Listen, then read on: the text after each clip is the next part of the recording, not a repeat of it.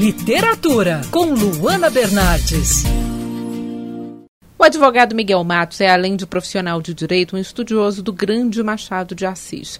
Ele uniu esses dois assuntos em um só e lançou o livro que está com um trabalho de edição impecável. O título Código Machado de Assis. Miguel, qual a conexão que você faz entre as obras machadianas e o mundo jurídico? Como foi a análise dos personagens? O universo do direito permeia a obra do Machado de Assis de fato. Eu já tinha percebido isso, outras pessoas já tinham percebido. Agora, no começo da pandemia, eu resolvi reler a obra do Machado de Assis e lendo, eu separei todos os trechos, todos os personagens, são mais de 200 personagens do meio jurídico, advogados, promotores, desembargadores, juízes, e faço uma colocação, é, uma separação e uma análise de cada um dos personagens, o, se, se eles efetivamente atuam como advogado, se eles não atuam, se tem uma passagem jurídica. Às vezes não são personagens jurídicos, mas são questões interessantes. Por exemplo, tem corrupção no, no, no livro do Machado de Assis, tem um caso muito é, peculiar em Isaú e Jacó. Tem figuras jurídicas, por exemplo, a questão tem vários pontos, tem testamentos. Os testamentos têm cláusulas muito curiosas, por exemplo, no Quincas Borba, o Rubião, que é o personagem principal do livro, para ele ficar com a herança do Quincas Borba, que morreu, ele tinha que cuidar do cachorro que o Quincas Borba tinha, que também se chamava Quincas Borba. Ele tinha que cuidar do, do cachorro como se pessoa fosse. Era, era uma cláusula extravagante. Mas ele tem em outros livros, tem cláusulas extravagantes também. Então, tem esse universo jurídico, ele permeia a obra do Machado de Assis. E aí então eu separo toda, todos estes personagens, todas essas figuras de linguagem, todos esses institutos jurídicos e coloco nesse que eu chamo de Código de Machado de Assis, porque eu entendo que o Machado de Assis deixava em alguns lugares uma senha jurídica, uma, é, ele usava da, da figura jurídica para deixar uma senha para o leitor. É isso que eu trago no livro. Você também faz um convite a uma releitura de Dom Casmurro. Como podemos ter uma nova visão sobre a polêmica questão de Capitu ter traído ou não Bentinho? É isso mesmo, eu faço um convite para uma releitura de Dom Casmurro a partir da observação jurídica. Muitas vezes a gente esquece que o Bentinho, o personagem principal, né, que é o narrador do livro, ele era um advogado. Aliás, é um advogado bem sucedido, o que é uma coisa muito rara na obra do Machado de Assis. Eu faço uma análise da obra só com as questões jurídicas e chego à conclusão que Capitu efetivamente traiu Bentinho. Bentinho não confessa isso explicitamente porque seria também demais o traído confessar que foi traído. Isso não acontece na, na, normalmente.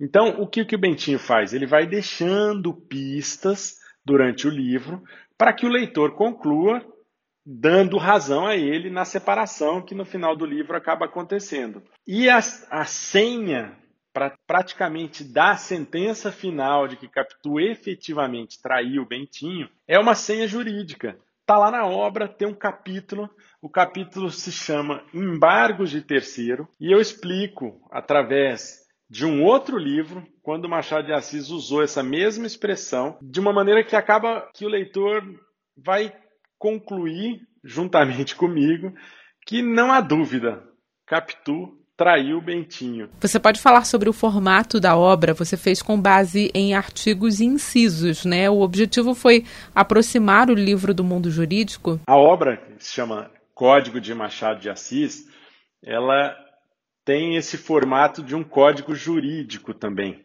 que é como se fosse um, uma lei, né? Ele é dividido em capítulos, em artigos, incisos, e eu divido a obra em três capítulos. O primeiro capítulo é o capítulo que fala da vida do Machado de Assis. E eu mostro a ligação dele durante a vida com o direito. O Machado de Assis, eu concluo, chego a concluir que gostaria muito de ter feito direito. Ele não fez porque ele era pobre. Naquela época não se podia é, quem, quem não tivesse dinheiro não tinha condição alguma de frequentar um curso, porque teria que se manter em outra cidade, teria que comprar livros, que eram coisas muito caras na época, então não poderia, ele não, não conseguiria ter se formado em direito. Mas eu concluo que ele gostaria muito de ter se formado em direito. E Machado de Assis teve uma carreira pública, é, muita gente não sabe, mas ele foi funcionário público durante muitos anos. E como funcionário público, ele tinha uma ligação com as pessoas jurídicas muito grande, com advogados, com autoridades que tinham ou tinham feito direito ou exerciam efetivamente a carreira jurídica.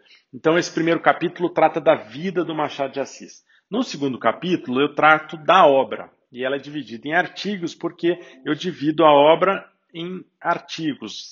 Um artigo cuida dos romances, outro artigo, e aí eles são divididos em incisos, que são cada um dos romances. O outro artigo trata da, das crônicas, então são várias crônicas, ele foi um cronista é, muito profícuo.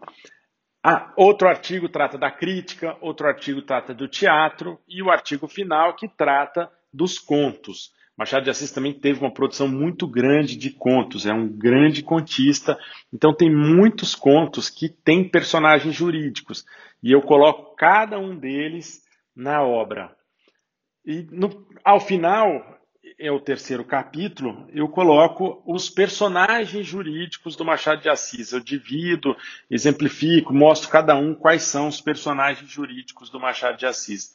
Então, está lá bem descrito e por isso que ele tem um formato de código, ele é colocado dessa forma. E como os interessados podem comprar o trabalho? O livro está à venda nas livrarias físicas e na, nas livrarias online. Ele pode ser encontrado na livrariamigalhas.com.br, mas pode ser também encontrado na Amazon, no, no Submarino, no, no Lojas Americanas e outras livrarias online. Há também o formato e-book, que também pode ser encontrado nessas livrarias. E eu espero que os leitores gostem e releiam Machado de Assis, que essa é a grande proposta do livro, que, que as pessoas, sobretudo os, as pessoas ligadas ao meio jurídico, leiam Machado de Assis, porque ele fala para o mundo jurídico e eu chego a dizer que Machado de Assis era conhecido como o bruxo do Cosme Velho. E agora a gente pode qualificar ele como o jurista do Cosme Velho. Eu sou a Luana Bernardes. Você pode ouvir mais da coluna de literatura acessando o site bandnewsfmrio.com.br clicando em colunistas. Você também pode acompanhar as minhas leituras pelo Instagram Bernardes Luana, Luana com dois N's. Quer ouvir essa coluna novamente? É só procurar nas plataformas de streaming de áudio. Conheça mais dos podcasts Band News FM Rio.